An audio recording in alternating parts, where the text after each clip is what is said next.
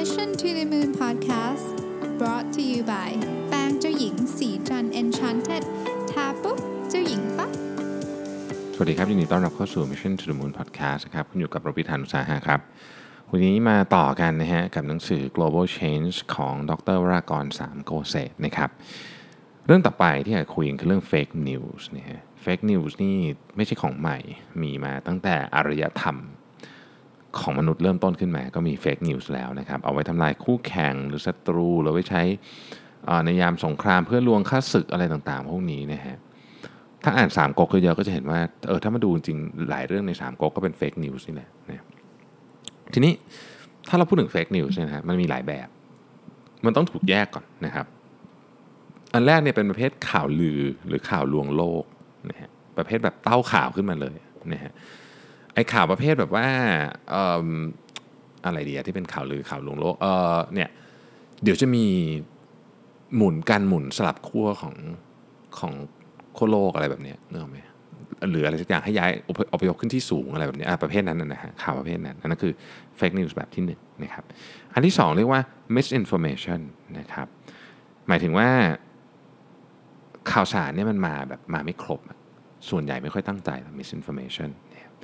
ถ้าตั้งใจเราเรียกว่า disinformation เนี่ยพวกนี้อาจจะมามีความจริงครึ่งหนึ่งความเท็จครึ่งหนึ่งอะไรอย่างเงี้ยคือมันมันจะมีการผสมผสมกัน ซึ่งอันเนี้ยตั้งใจนะ disinformation ตั้งใจทำให้ผู้รับสารเข้าใจผิดนะครับ จะบอกว่าขข่าวลวงเนี่ยมันมีมันมีมาตลอด แต่ว่ามันเยอะขึ้นเยอะเลย หลังจากที่มีโซเชียลมีเดียนะครับแล้วเราก็คงพอจะนึกออกว่าทำไมนะฮะโซเชียลมีเดียเป็นพื้นที่ที่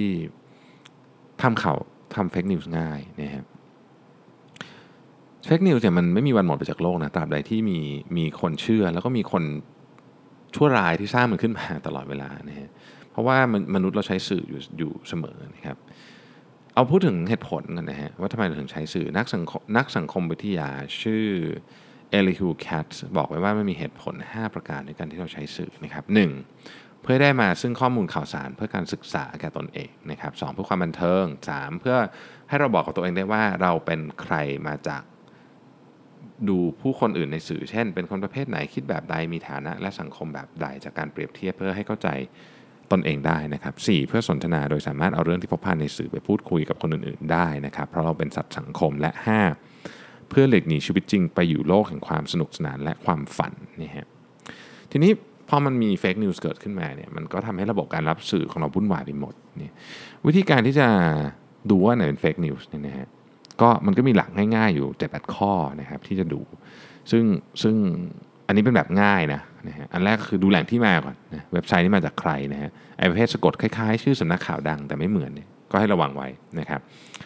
สองคืออ่านทั้งหมดฮะอย่าอ่านเพียงหัวเรื่องโอ้โหประเด็นนี้นี่ต้องไฮไลท์ไปเลยสำหรับประเทศไทยนะฮะอันนี้แม้แต่สำนักข่าวที่เป็นสำนักข่าว ใหญ่ ๆ ก็ชอบทำนะเขียนหัวข้อข่าวเรียกแขกนะครับแล้วก็ข้างในก็ไม่ไม่ได้ตรงกับหัวข้อข่าว หรือมันไม่ได้ตรงกับกับเอเซนส์ของหัวข้อข่าว ตัดคำสัมภาษณ์บางคำมาอะไรเงี้ยนะฮะก็ต้องระวังนะครับอันที่ 3 คือตรวจสอบคนเขียนนะฮะว่าเป็นใครมีตัวตนหรือเปล่านะเชื่อถือไหมนะครับสี่คือตรวจแหล่งอื่นที่ใกล้เคียง เช่น ถ้าสมมติว่ามีข่าวนี้ขึ้นมา มันดูเป็นข่าวใหญ่โตมโหฬารมากเลยอะแต่มันมีคนนี้พูดอยู่คนเดียวอะ มันจะเป็นไปได้ยังไง ที่คนอื่นเขาไม่เล่นข่าวนี้เลยนะครับ ดูนิดหนึ่ง 5. ตรวจสอบวันที่เหตุการณ์นั้นเกิดขึ้นนะครับบางที fake news ก็เป็นรูปแบบของการเอาข่าวเก่าภาพเก่าเนี่ยมา rerun ใหม่ เพื่อให้มัน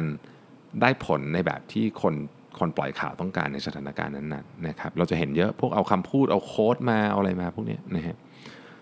ช่วงนี้เห็นเยอะนะช่วงเลือกตั้งเนี่ยจะเห็นเยอะนะฮะข้อ6นะฮะตรวจก่อนว่าเป็นเป็นเรื่องตลกหรือเปล่านะฮะ คือบางทีมันก็เป็น fake news ที่แบบสร้างขึ้นมาเป็นเรื่องตลกเฉยๆเลยก็มีนะไม่ได้มีอะไร ข้อ 7 ก็คือเช็คว่าเช็คว่ามันมันเอ็นเอียงเยอะมากไหมจากซอสเนี่ยเนี่ยแล้วก็แปดถามผู้เชี่ยวชาญ อันนี้คือแบบง่ายแบบยากปัจจุบันนี้ก็คือว่ามันมีสิ่งที่ว่า deep fake นะครับ AI ปัจจุบันนี้มันสามารถที่จะทำให้แบบ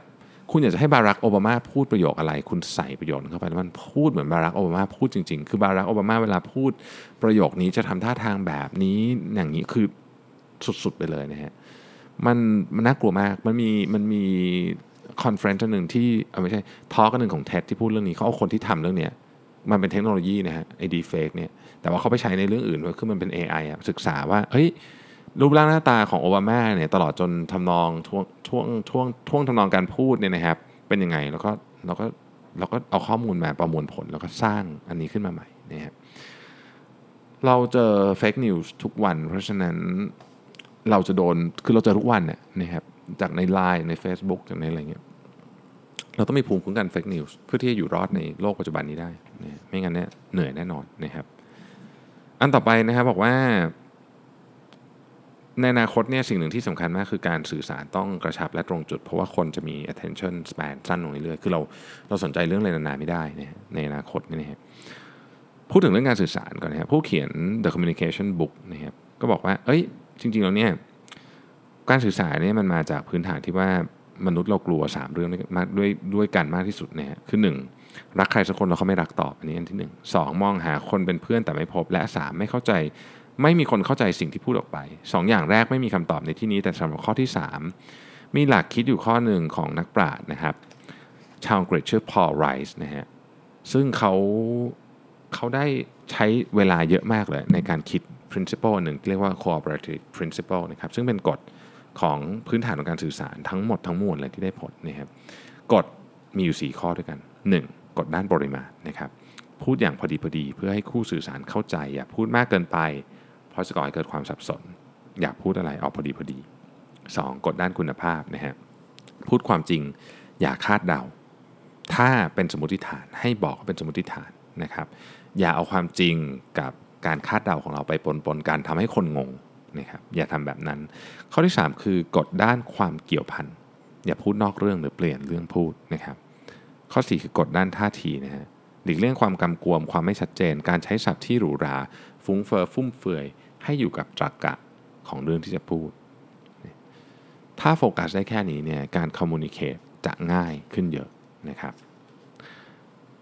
ต่อไปวิจารณ์ยังไงให้สร้างสรรค์ มาจากเรื่องเรื่องเดียวกันนี่แหละนะฮะ communication book เราเราเราวิจารณ์กันได้ เรามีความคิดเห็นไม่ตรงกันได้นะครับ แต่หลายครั้งเนี่ยเวลามีความคิดเห็นไม่ตรงกันแล้วเนี่ยเรากลายเป็นศัตรูกันไปตลอดชีวิตเลยนะทั้งที่จริงๆแล้วเนี่ย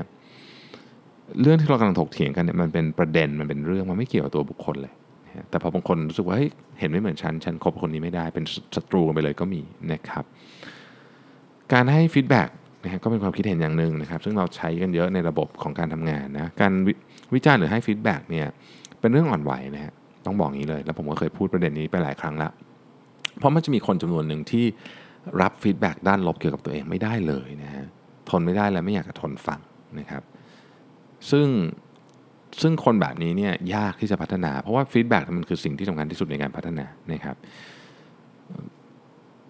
แต่ถ้าเราอย่าเป็นคนแบบนั้นอันดับแรกนะครับคนที่เป็นแบบนั้นก็ก็ไม่รู้จะทำไงแต่ว่าเราอย่าเป็นนะฮะ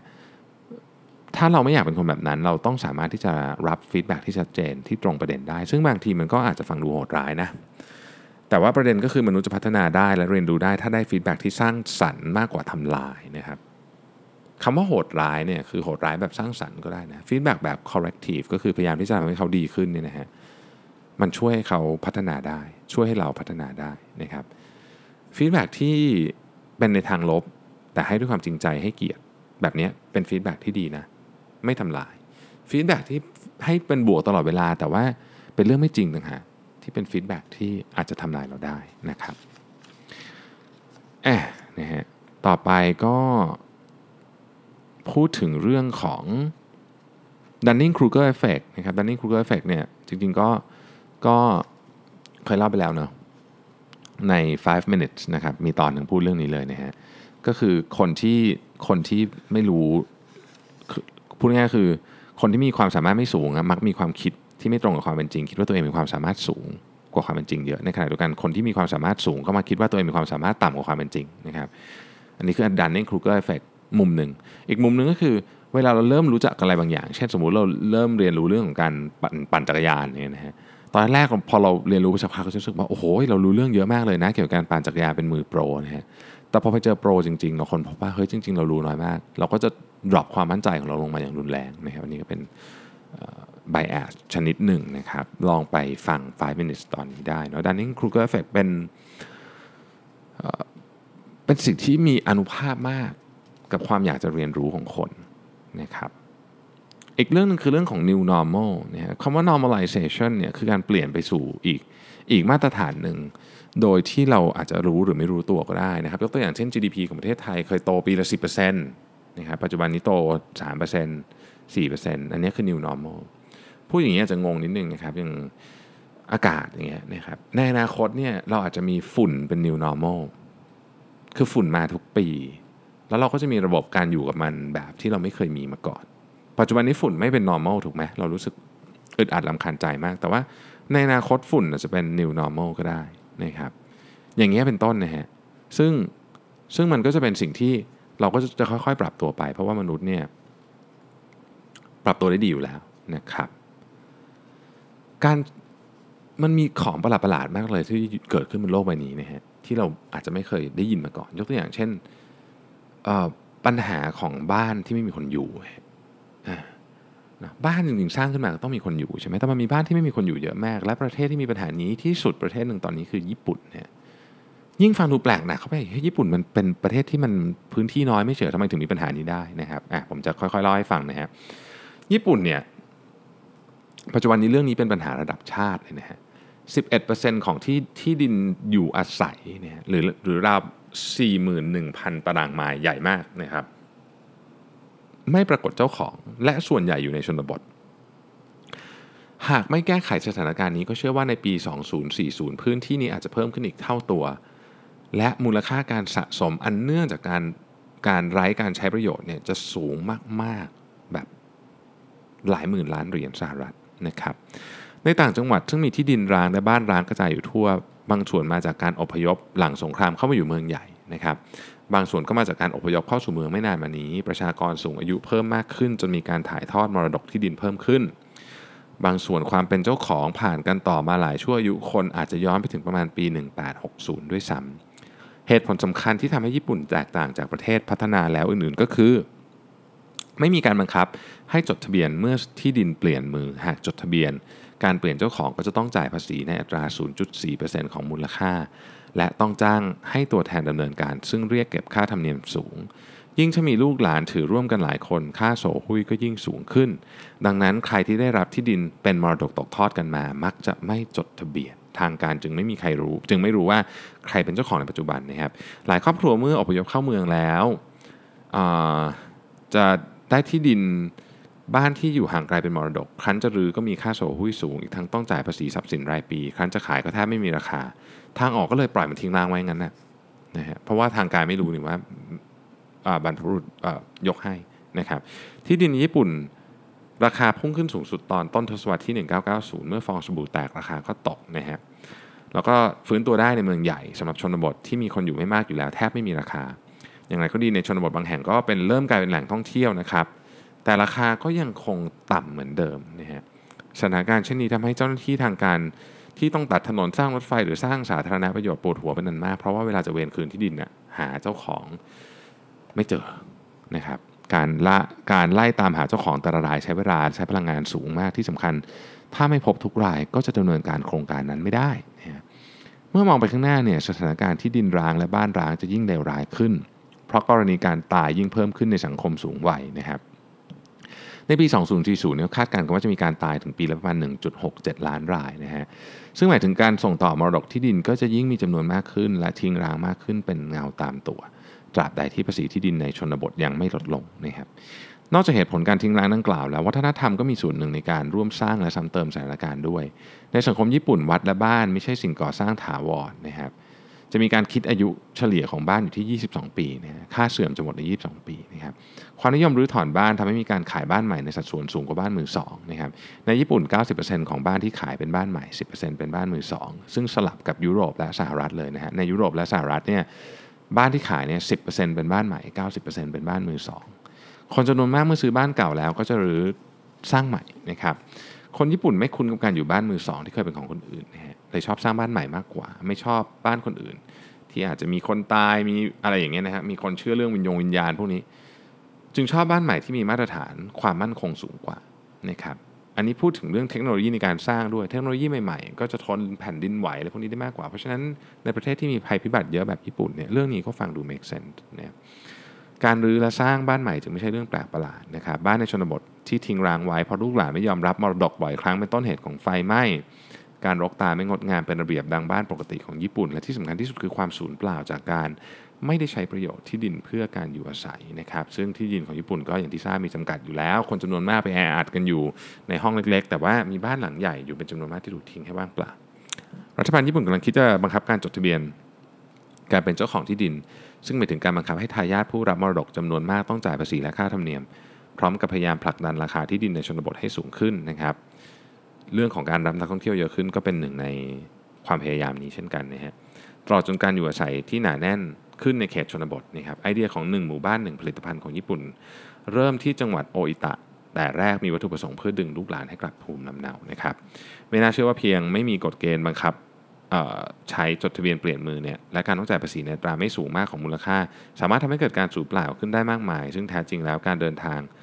ด้วยรถไฟเข้าสู่เมืองใหญ่โดยอยู่อาศัยในชนบทที่ไม่ถูกทอดทิ้งนอกเมืองเออเป็นผลพวงจากการเปลี่ยนแปลงกฎเกณฑ์ใหม่ เป็นสิ่งที่เป็นไปได้นะครับการใช้ทรัพยากรอันมีอยู่อย่างจำกัดไปอย่างศูนย์เปล่าเนี่ยนะครับทำให้ประเทศเนี่ยต้องทนรับกับผลบางอย่างที่ที่ไม่ควรจะเกิดขึ้นนะฮะนี่พูดถึงเรื่องของภาพใหญ่นิดหนึ่งนะครับมันมีเรื่องสนุกเกิดขึ้นมากมาย เช่นการตั้งชื่อเนื้อจิงโจ้ใหม่นะครับเนื้อจิงโจ้ไม่มีชื่ออย่างเป็นทางการนะครับ แต่ว่าถ้าเกิดคุณไปดูจริงๆแล้วปัจจุบันนี้เนื้อจิงโจ้เนี่ย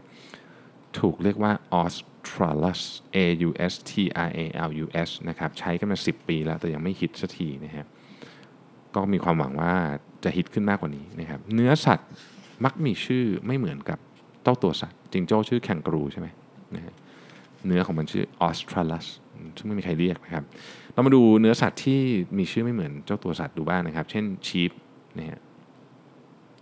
ชีฟเนี่ยคือแกะ เนื้อแกะเรียกแลมนะฮะ คาวคือวัวใช่ไหมครับ เนื้อวัวเราเรียกบีฟเนาะ กวางเนี่ยเดียนะฮะ เนื้อกวางเราเรียก venison นี่ครับ หมูคือพิกเนื้อเนื้อหมูเราเรียกว่า pork นี่ครับ เพราะฉะนั้นเนื้อจิงโจ้ก็ต้องมีชื่อเรียกนี่ก็เป็นนี่เป็นอันหนึ่ง คือเขามีความรู้สึกว่า ถ้าเกิดว่าเรียกมันว่า kangaroo meat อะไรแบบนี้นะ คนจะรู้สึกไม่ค่อยอยากกินนะเพราะคนจะมีนึกถึงภาพของสกิปปี้ คุณรู้จักสกิปปี้ไหมสกิปปี้เป็นเป็นการ์ตูนนะฮะ นะครับเป็นการ์ตูนอันหนึ่งที่เป็นที่เป็นจิงโจ้นะครับนั่นแหละนะฮะก็เป็นเรื่องที่น่าสนใจนะครับในหนังสือยังพูดถึงเรื่องของขยะนะครับซึ่งเรื่องของขยะเนี่ยผมขออนุญาตไปพูดแยกเป็น episode หนึ่งดีกว่านะครับแล้วก็พูดถึงเรื่องของหลายเรื่องอะสุขภาพนะครับพูดถึงเรื่องของท่านดาลัยลามะด้วยนะครับพูดถึงอีกหลายเรื่องนะครับน่าสนใจมาก ๆ แล้วก็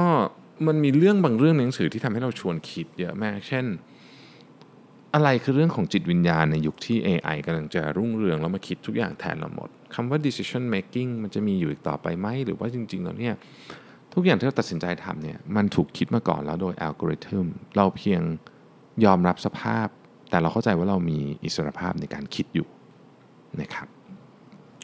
โดยรวมเป็นหนังสือที่น่าอ่านนะฮะแล้วก็อ่านง่ายด้วย เพราะว่าแต่ละตอนสั้น ๆ จบในตอนนะครับ ก็ลอง